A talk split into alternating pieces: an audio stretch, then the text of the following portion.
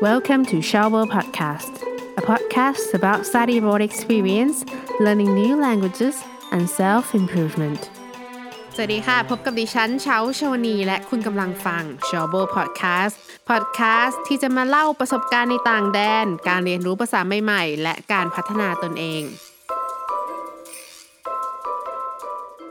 สวัสดีคุณผู้ฟังทุกท่านค่ะ ยินดีต้อนรับสู่ s h o w b e r Podcast นะคะ ในวันนี้เชาจะมาชวนอ่านหนังสือค่ะ หนังสือเล่มนั้นมีชื่อว่าวิทยาศาสตร์แห่งความสำเร็จ หรือชื่อภาษาอังกฤษก็คือ The Formula นะคะ เขียนโดยคุณอัลเบิร์ตลาซิโอบาราบาซีค่ะ ซึ่งเขาเป็นนักวิทยาศาสตร์ที่ศึกษาเรื่องเกี่ยวกับเครือข่ายนะคะ แล้วเขาก็ทำงานวิจัยเกี่ยวกับความสำเร็จ แล้วก็เป็นที่มาของหนังสือเล่มนี้ค่ะ ส่วนตัวเชาคิดว่าเล่มนี้นะคะ อาจจะไม่เหมาะที่จะเป็นหนังสืออ่านแบบชิวๆสไตล์หนังสือ how to ทั่วไป เพราะว่าในนั้นเนี่ยมันมีงานวิจัยที่อ้างอิงค่อนข้างเยอะ คือมันเป็นหนังสือแบบแนววิทยาศาสตร์จ๋าเลยนะคะ ใครอ่านก็อาจจะรู้สึกมึนตึบได้นะคะ แต่พออ่านจบเราก็จะเข้าใจว่าเออการที่เราจะประสบความสำเร็จเนี่ยมันมันมีอย่างนั้นอย่างนี้นะคะ เดี๋ยวเชาจะมาพูดให้ฟังใน episode นี้ แต่ว่าเชาก็จะพยายามไม่ spoil หนังสือนะคะ ก่อนที่เชาจะได้อ่านหนังสือเล่มนี้เนี่ยเชาเชื่อว่า ตัวเชาเองแล้วก็หลาย ๆ คนเนี่ยอาจจะคงจะเข้าใจว่าความสำเร็จเนี่ยมันคือการที่สมมตินะ เราลดหุ่นได้สำเร็จ หรือเราออมเงินได้ครบตามที่ต้องการ อันนี้มันถือว่าเป็นความสำเร็จส่วนตัวค่ะ เป็นแบบ personal ซึ่งมันก็แล้วแต่คนนิยามอะค่ะ อย่างบางคนอาจจะคิดว่าออมเงินได้หนึ่งแสนบาทถือว่าสำเร็จแล้ว แต่อีกคนบอกไม่อะหนึ่งแสนบาทมันเฉยๆมาก อย่างฉันต้องออมได้หนึ่งล้านบาทถึงจะเรียกว่าสำเร็จ แบบนี้ค่ะ มันก็ไม่รู้ว่าจะนิยามยังไง จะเก็บข้อมูลยังไง ซึ่งจะต่างจากความสำเร็จในหนังสือที่จะเป็นการวัดจากคนนอกค่ะ อย่างเช่นยกตัวอย่างนะ ล่าสุดเลยคุณเจ้ยอภิชาติพงศ์ที่เขาได้รางวัลจูเรียอวอร์ดจาก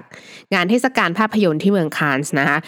จากภาพยนตร์ที่เขากำกับเรื่องเมโมเรียเนี่ย อันนี้ก็เป็นตัวอย่างที่ถือเป็นความสำเร็จแบบที่หนังสือนี้นิยามไว้นะคะ ก็คือมันคือความสำเร็จที่ผ่านเลนส์ของบุคคลอื่นนั่นเองมันไม่ใช่ความสำเร็จแบบส่วนตัวค่ะ ในหนังสือนะคะเขาก็จะแบ่งกฎความสำเร็จออกมาเป็น 5 กฎค่ะ ได้แก่กฎข้อที่1นนะคะผลงานขับเคลื่อนความสำเร็จแต่วัดแต่เมื่อวัดค่าผลงานไม่ได้ เครือข่ายจะเป็นตัวขับเคลื่อนความสำเร็จแทน กฎข้อที่ 2 ผลงานมีขีดจำกัด แต่ความสำเร็จนั้นไม่มีกฎข้อที่ 3 ความสำเร็จที่ผ่านมา คูณ ความเหมาะสมเท่ากับความสำเร็จในอนาคต กฎข้อที่ 4 ความสำเร็จของทีมมาจากความหลากหลายและสมดุล แต่มีเพียงคนเดียวเท่านั้นที่จะได้เครดิตว่าเป็นผู้สร้างความสำเร็จนี้ และกฎข้อที่ 5 ความพยายามอยู่ที่ไหน ความสำเร็จอยู่ที่นั่น ฟังกฎทั้ง 5 ข้อแล้วเนี่ยก็อาจจะงงได้นะคะ เดี๋ยวเรามาลองดูกฎทีละข้อกันค่ะ กฎข้อที่1นนะคะ ผลงานขับเคลื่อนความสำเร็จ แต่เมื่อวัดค่าผลงานไม่ได้ เครือข่ายจะเป็นตัวขับเคลื่อนความสำเร็จแทน อันนี้นะคะเราต้องแยกก่อนว่างานของเราเนี่ยความสำเร็จมันวัดได้หรือเปล่าอย่างเช่น งานของเราเป็นงานด้านกีฬานะคะอันนี้มันวัด performance ได้อยู่แล้วจาก เวลาความเร็วความแม่นยำคือเราจะรู้เลยว่าเราอยู่ในแรงไหน แต่มันก็จะมีงานบางอย่างที่มันวัดความสำเร็จไม่ได้อย่างเช่น งานศิลปะ คือถ้าเป็นเฉาหรือคุณผู้ฟังนะฮะ ถ้าให้ไปดูงานศิลปะในอาร์ตแกลเลอรี่อย่างเงี้ย เราก็อาจจะแยกไม่ได้ว่า เอ้ยงานชิ้นไหนดี งานชิ้นไหนไม่ดี กฎข้อที่หนึ่งบอกว่า ในเมื่องานของเราเนี่ยมันวัดค่าไม่ได้อย่างเช่น งานศิลปะที่เชายกตัวอย่างไปอะเครือข่ายมันก็จะเข้ามาทำหน้าที่ขับเคลื่อนความสำเร็จให้ค่ะ อันนี้ให้เราลองจินตนาการว่าเราไปดูงานศิลปะตาม art museum ระหว่าง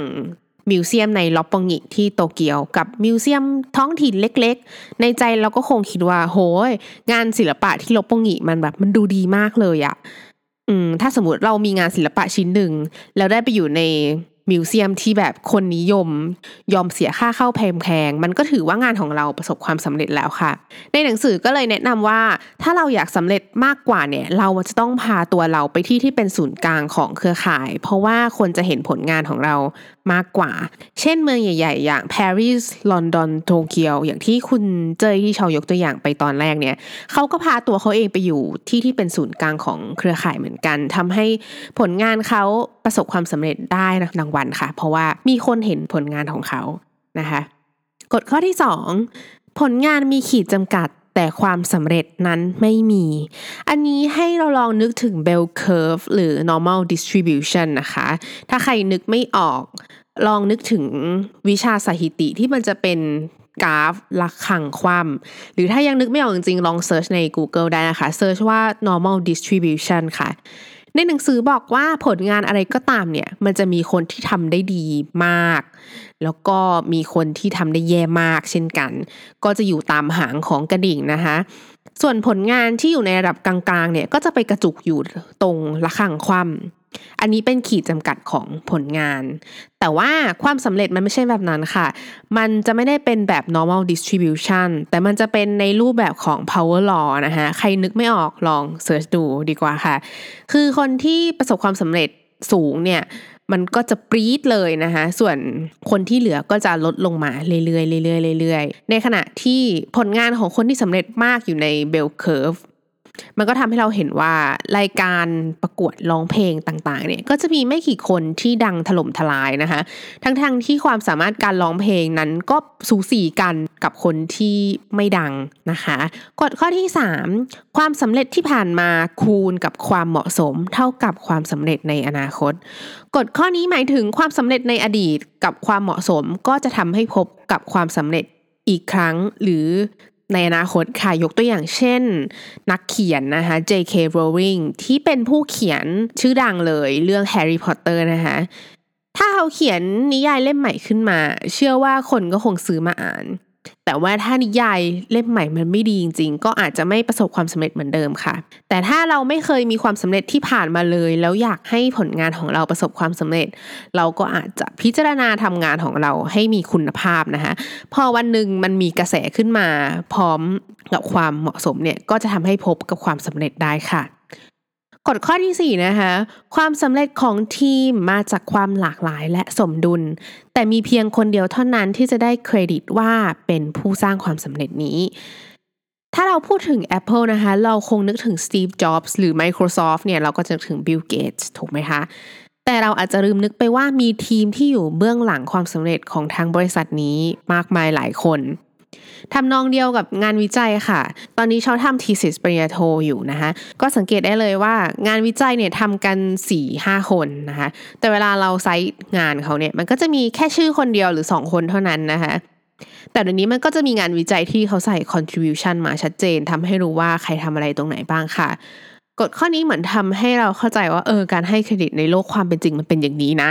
เราก็คิดว่าจะทำยังไงให้ผลงานของเราเป็นที่สนใจ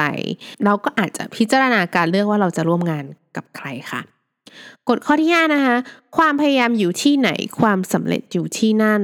ในหนังสือได้พูดถึงโมเดลพยากรณ์ความสำเร็จค่ะ โมเดลนั้นนะคะก็คือ S เท่ากับ QR ค่ะ โดยที่ S มาจากความสำเร็จ Q มาจากปัจจัยนะคะแต่ในหนังสือมันแปลว่าปัจจัยแต่ว่าเขา